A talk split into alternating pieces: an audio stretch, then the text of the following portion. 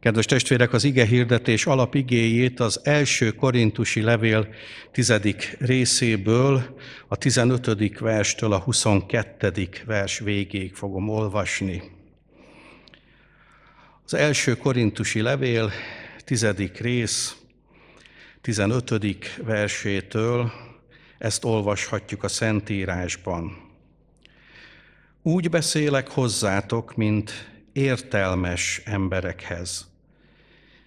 Ítéljétek meg magatok, amit mondok. Az áldás pohara, amelyet megáldunk, nem a Krisztus vérével való közösségünk-e?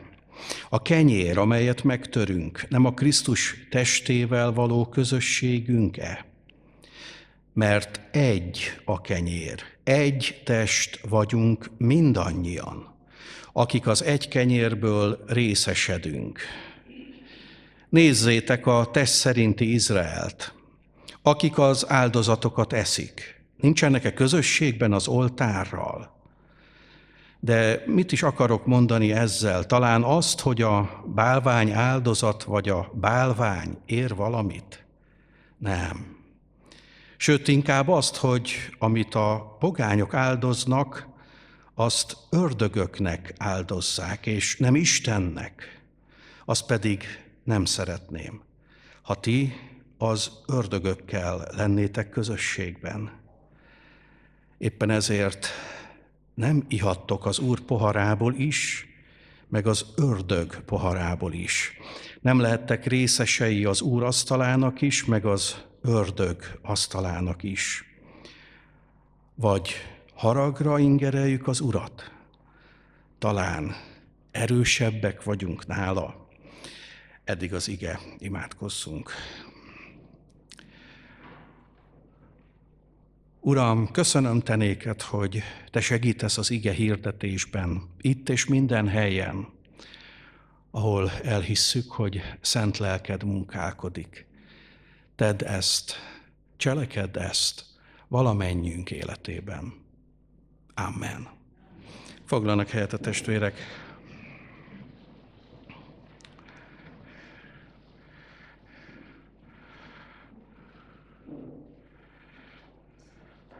Kedves testvérek, kedves gyülekezet, elég sok idő eltelt azóta, hogy Pál a korintusi testvérek kérdéseire válaszolva megírta az első levelét.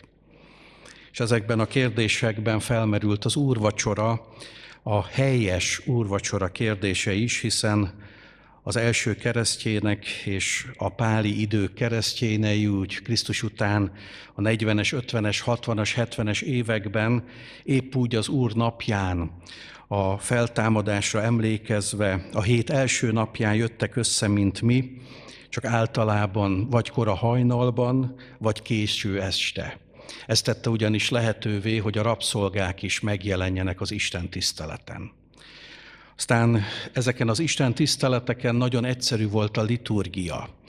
Nincsen semmilyen hangszeres kíséret. Nagyon sok esetben, hogyha pogány többségből tértek meg, akkor még ének sem volt, hiszen nem ismerték a zsidó zsoltárokat, és nem ismerték a zsidó zsoltárokra írott dallamokat sem.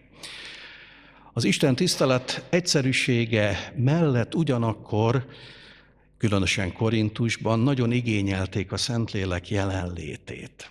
És nem csak Korintusban, hanem a többi gyülekezetben is. Nagyon igényelték a testvéri közösség megélését.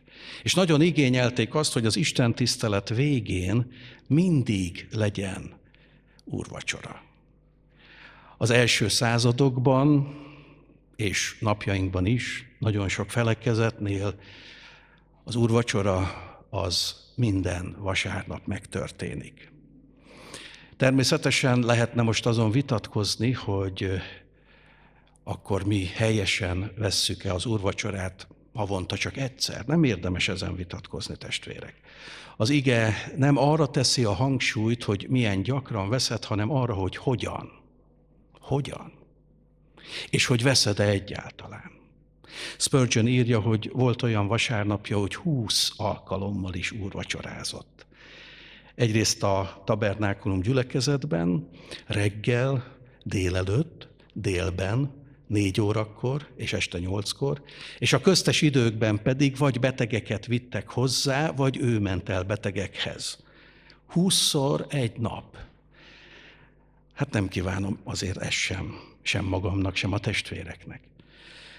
De egy idős lelkipásztor testvér mondta el szűk körben, én is ezt megosztom a testvérekkel szűk körben, hogy ők a feleségével minden nap úrvacsoráznak.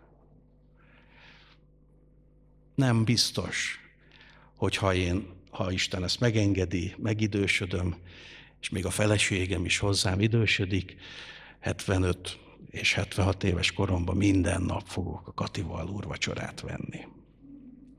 Nos, nem a sűrűségen van a hangsúly, testvérek. Pálapostól is azt mondja, a korintusi testvéreknek is így kezdi ezt a részletet. Úgy beszélek hozzátok, mint értelmes emberekhez, testvérek. Azaz feltételezi azt, hogy nagykorúak vagytok a hitben. Feltételezi azt, hogy nem a külsőségekre szeretnétek odafigyelni, hanem éppen arra, amit egyébként igényeltek, hogy Isten szent lelke legyen jelen. Mert kedves testvérek, a helyes úrvacsora ott kezdődik, hogy a gyülekezeti közösségben, ha ott vesszük, de ha ketten vagy hárman otthoni közösségben veszik, az is gyülekezeti közösség, nem mi magunk legyünk a középpontban, hanem valaki, akit minden, minden vasárnap ünneplünk, és ez a valaki nem más, mint Jézus Krisztus. A jó és helyes úrvacsora tehát azt jelenti, hogy Jézus Krisztus van szellemi értelemben az Isten tisztelet középpontjában. És éppen ezért, mivel ő van a középpontban, ez nem egy emlék ünnep testvérek, nem egy szobor előtt áldozunk, hanem az élő Krisztust ünnepeljük. Nem tudom, hogy tisztában vannak-e a testvérek, mint értelmes hívő testvérek azzal, hogy nem csak mi vagyunk itt jelen, és nem csak azt kell megfigyelnünk, hogy ki milyen ruhába van, kinek milyen a haja, ki milyen cipőbe van, ki hogy van megfésülködve, vagy nem. Ki hány éves, nem. Teljesen lényegtelen testvérek. Senkit nem érdekel a mennyben ez. Senkit. Azt viszont érdekli a mennyei atya, és a fiút is, Jézus Krisztus, meg a Szent Lelket is, hogy miközben te itt vagy a gyülekezet közösségében, érzed-e azt, hogy a te szívedben, szellemi értelemben Jézus Krisztus van a középpontban. Mert ha valami más, vagy valaki más arra, Pál azt írja, ha nem Krisztus van a te szíved és a te életed, a te hited középpontjában, akkor az ördög. Igaz, hogy itt többes számba démonoknak nevezi. És azt mondja, hogy nem akarom, hogy a démonokkal legyél közösségben. Nem akarom, hogy ahogy a következő részben írja, de hát ő akkor nem részekbe gondolkodott, hiszen egy levelet ír. Azt mondja, nem akarom, hogy ítéletet egyél, és így áll. És itt kifejti, hogy nem akarom, hogy miközben odajössz az áldás poharához és az áldás kenyeréhez, aközben a szíved tele van gonoszsággal, tele van súsárlással, tele van felesleges dolgokkal, tele van kultuszi paráznasággal, tele van olyan dolgokkal, amikre Isten azt mondja, hogy ezek károsak, ezek szennyesek. Akinek a szívében, szellemi értelemben Jézus Krisztus él, az valóban méltó arra, hogy örömmel, bűnbánattal és alázattal vegye a kenyeret és a poharat. És akinek nem Krisztus él a szívébe, testvérek, annak az ige tanítása szerint bálványok vannak a szívébe, annak az ige tanítása szerint sötétség van a szívébe, és az, az ige tanítása szerint az ördög, a sátán uralma alatt él. És ez nem azt jelenti, testvérek, ez nem egy ilyen babonisztikus dolog, hogy a lába helyén pattan ő, nem azt jelenti, hogy ez egy ilyen sátánista, nem ezt jelenti, de azt jelenti, hogy ha meghalna, akkor elkárhozna. És azt jelenti, hogy ha ebből nem ocsúdik föl, akkor nincs számára kegyelem. És Isten azt szeretné minden egyes úrvacsorakor is a szívünkre helyezni. Vizsgáld meg, ki van az életed középpontjába. Krisztus vagy valaki más. És ezt a hitet hogy Krisztus él a szívemben, ezért tudok megbocsátani. Krisztus él a szívemben, ezért ünneplem őt. Krisztus él a szívemben, ezért értem az igét, amit a Szentlélek tolmácsol a szívemben. Akkor ő valóban ezt igazolni is fogja. És azt mondja, éppen ezért Pálapostól, ugyanitt az első korintusi levélben, az ötödik részben, ne a régi kovásszal ünnepeljetek, ahogy régen éltetek. Ő itt elsősorban a zsidókra gondol, és csak másodszorban a pogányokra, azaz nem a bálvány áldozat meghozatala, nem test és vér, nem jó cselekedetek, ki, ö, pipálás, hogy igen, ezt is megtettem, ezt is, ezt is, akkor Isten köteles. Azt mondja, ne a régi kovásszal ünnepelj. Ne is a gonoszságnak, vagy a rosszaságnak kovászával, hogy a gyülekezeten belül alkossunk külön kört, akár mert azt gondoljuk magunkról, hogy mi mekkora spillerek vagyunk, akár azért, mert valaki nem szimpatikus nekünk, és akkor hogyan tudnánk elgáncsolni őt. Azt mondja, ez a gonoszság, meg a rosszaság kovásza. Vagy más értelemben, nem a gyülekezeten belül, hanem a világban, hogyan játszhatom ki a törvényeket, hogyan verhetem át a vevőimet, és a többi, és a többi. Emlékeznek a testvérek a mózesi törvényekre a hamis mérlegekkel kapcsolatban. És azt mondja Pál, ne így. Azt mondja, hanem tisztaságnak és az igazságnak a kovászával. Uram, tisztíts meg, és Uram, ad, hogy igazán ismerjelek téged. És kedves testvérek, az úrvacsorai Isten tiszteleten is, akkor is, Pálapostól azt mondja, a Krisztus van középen nagyon jó, és a jelenlévőket Isten szent lelke tölti meg, és az Isten tiszteletnek is ez ad erőt. Ez ad erőt. Emlékeznek a testvérek János evangélium a negyedik részében, melyik híres történet van megírva? János evangélium a negyedik rész. Melyik? Így van, a samáriai asszony. És a samáriai asszonynak tehát nem egy túlképzett teológusnak, testvérek, Aznap hallott először Jézus Krisztusról ilyen értelemben. Aznap. Hát igaz, Jézustól. Ez viszonylag keveseknek adatik meg. És mégis Jézus ennek az egyszerű asszonynak, testvérek, azt mondja a negyedik rész 24. versében, hogy az Isten micsoda? Így van. Az Isten lélek. A görögben pneuma ton teu, azaz a szellem az Isten. Az Isten szellem. És az imádóknak hogyan kell őt imádni? Hogyan, testvérek? Lélekben és igazságban. Vagy ha tetszik, szellemben és igazságban kell őt imádni. Nem lehet, kell. Csak így jó. Manapság pedig arról vitatkozunk, hogy milyen legyen a liturgia. Hányat szabad énekelni? Hányan kell imádkozni? Milyen hosszú legyen ez? Milyen hosszú legyen az? Aki erre tud nekem igeverset mutatni, hogy milyen hosszú legyen, megdicsérem. Aki hoz nekem a Bibliából az, hogy hányat, megdicsérem. Komolyan. Rózsika néni mondta, hogy adjak egy kiló banánt. Hát most nem tudom. De komolyan. Viszont az ige, testvérek, soha nem ezzel foglalkozik, hanem azzal, hogy megkérdezi tőled, újjászülettél, Szentlélek Isten hatalma alatt élsz, akkor az Istent, akit szeretsz, vagy az ő fiát, Jézus Krisztus, neked is lélekben és igazságban kell imádni. És imádni, testvérek. Van, aki ezt a szót sem szereti hallani. Jaj, ez olyan túlbuzgó. Neki üzenem, majd a mennyben kiderül, hogy egyáltalán nem túlbuzgó, már itt a földön imádni az Istent. Mert Istent imádni az nem túlbuzgóság, az a hit alapja. Az a mustármagnyi hitből következő cselekedet az embernek. És természetesen, hogy az imádat alatt ki milyen mosolyt, vagy éppen nem mosolyt, ki milyen kéztartást, vagy milyen testtartást enged meg magának, az már az ő magán ügye.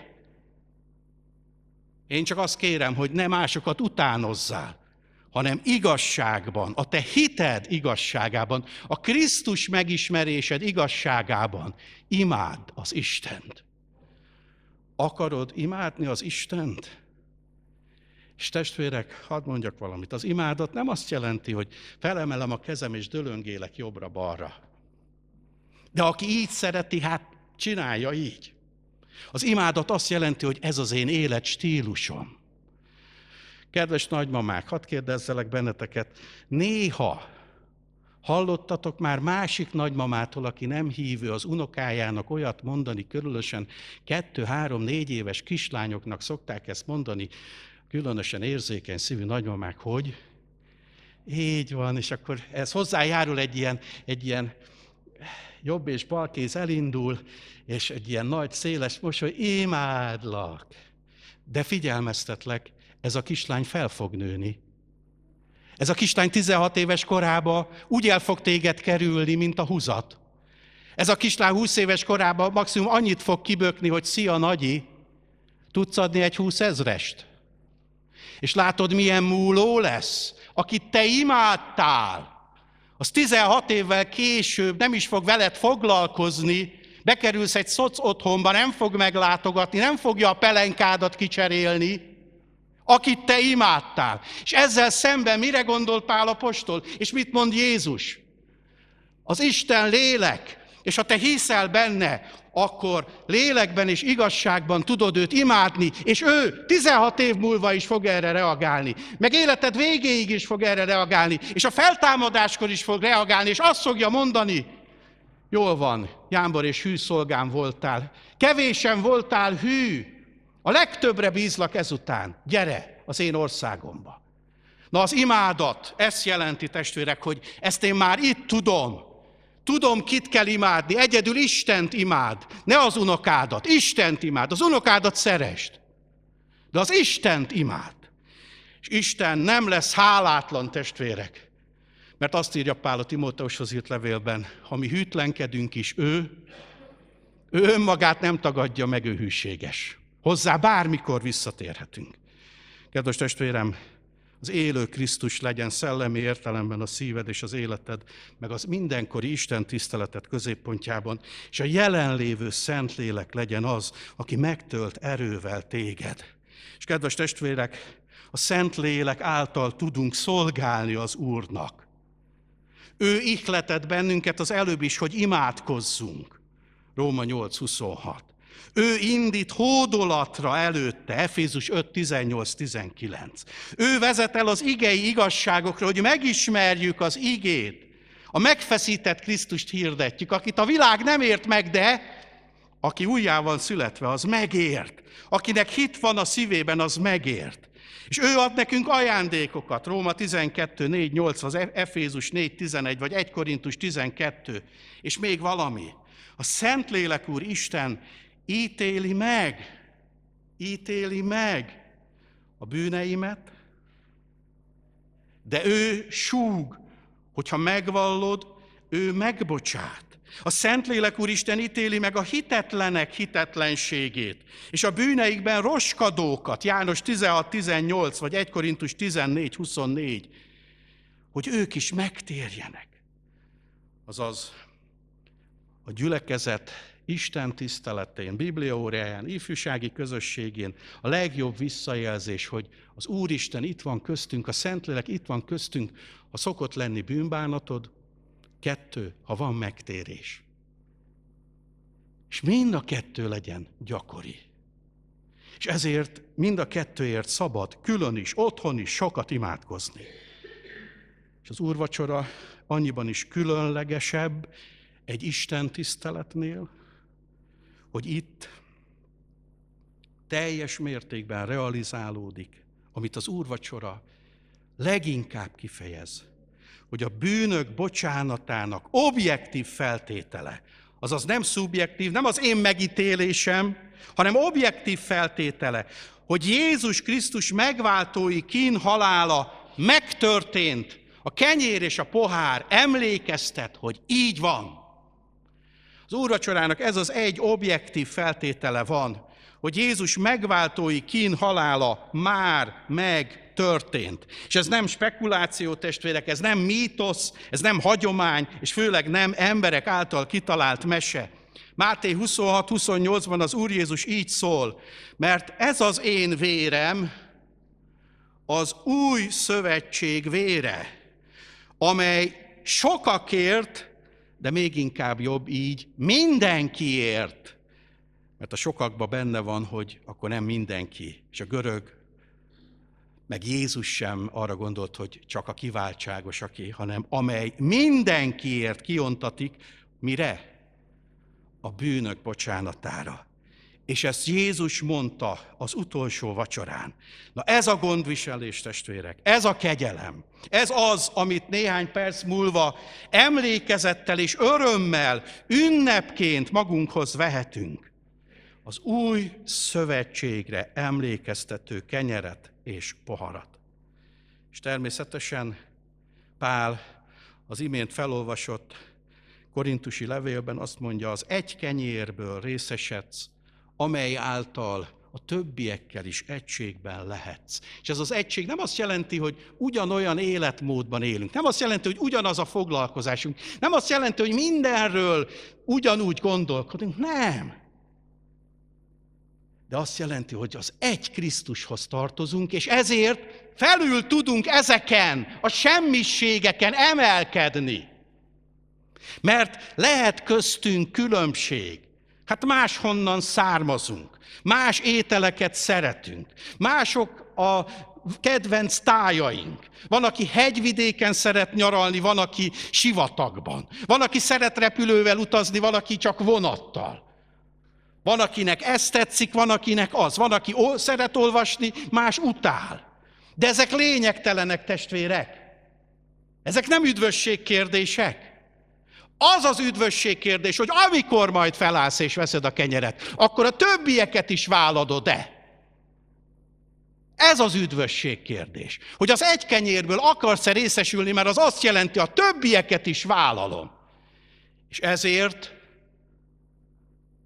nem mondok butaságokat, valótlanságokat, hülyeségeket és rosszindulatú plegykákat a másikra. Mert vállalom őt. És szellemi értelemben, amilyen ő, olyan vagyok én is. Második, mert ezáltal tartozom egy közösséghez. És hogyha te ehhez a közösséghez tartozol, mindenki szabad akaratából, senkit sem kényszerítünk, akkor ennek a közösségnek a javára élj. És ne azt keresd, hogy ezt a közösséget a fejlődésében vagy az előrelépésében én hogyan tudom tönkretenni, hogyan tudom akadályozni. Hanem azt, Uram, mit tegyek? Mit tegyek érted, meg mit tegyek a közösségért? Nos, az egy kenyér, az egy kenyér ezt is szimbolizálja, az egy poháron túl. Az úrvacsora bizonyságtétel is, ahogy Pál írja, az Úrnak halálát hirdetitek, meddig? Míg újra eljön. Ez is egy bizonyságtétel, a hitünk egyik alapja, hogy boldog reménységgel várjuk vissza Jézust. Testvérek, még nincs advent. Most nyár van.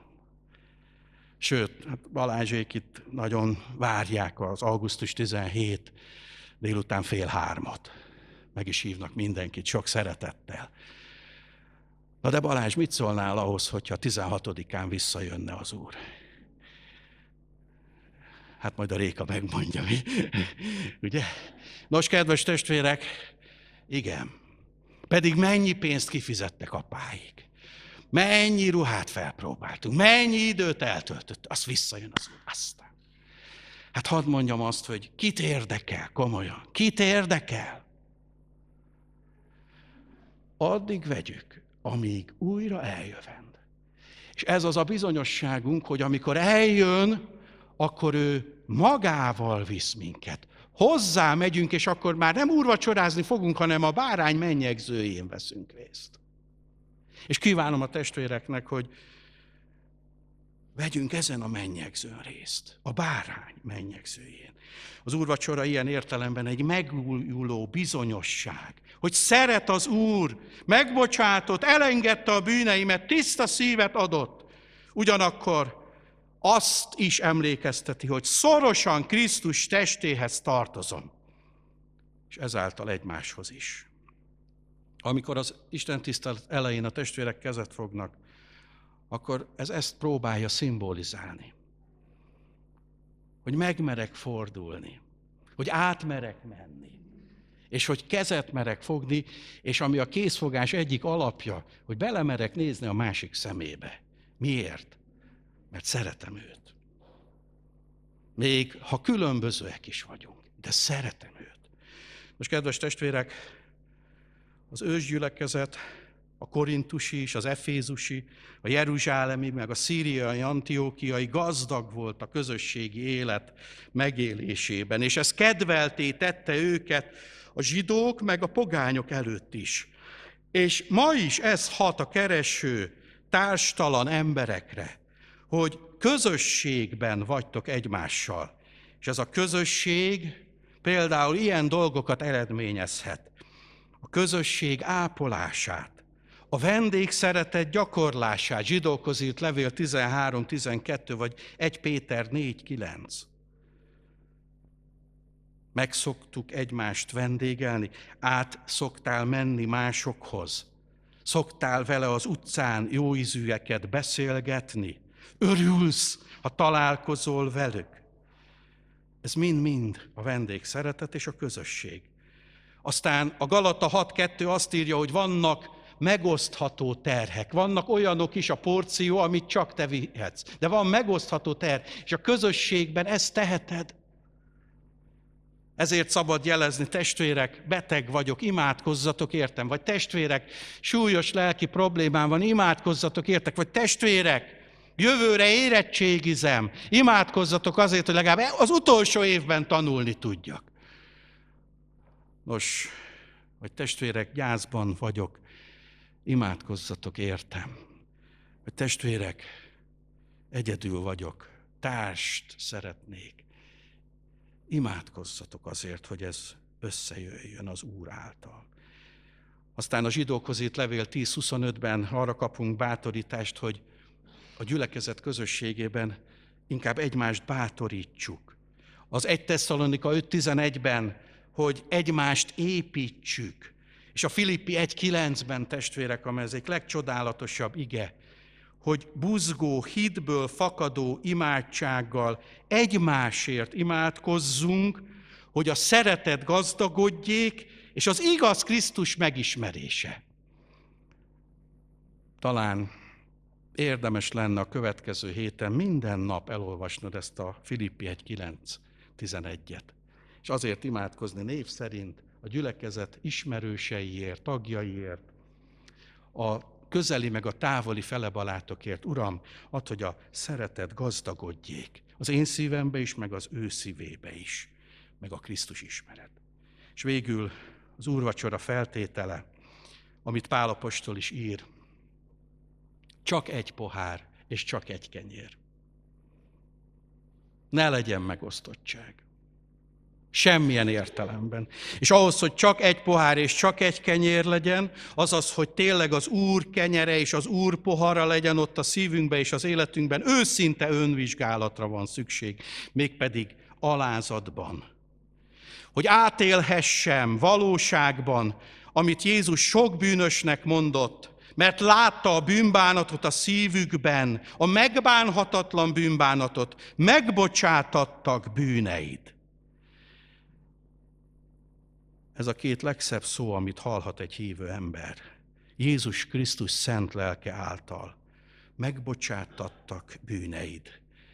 Kedves testvérem, hallottad ezt az elmúlt órákban? Hallottad? És hogyha van bűnbánata az embernek, akkor lehet bűnbocsánata is. Ha van bűn rendezése, mert néha a bűnt akkor bocsátja meg Isten, ha rendezi is az ember, akkor tud alázatban Jézus Krisztus trónja elé jönni. És kedves testvérek, a meg nem bánt és el nem rendezett bűnben élő ember, ha úrvacsorát vesz, meg úgy egyébként is ítélet alatt marad, és megtapossa Krisztus testét. Zsidókhoz írt levél 10. rész 29. verse. Ne tapossuk meg Krisztus testét, mert a szellemi halált vonz maga után, hanem őszinte szívvel, Krisztushoz járulva kérjük, Uram, bocsáss meg, és add, hogy testvéri szeretetben, őszinteségben tudjalak téged imádni, és szeretni a testvéreimet. Legyen így. Amen.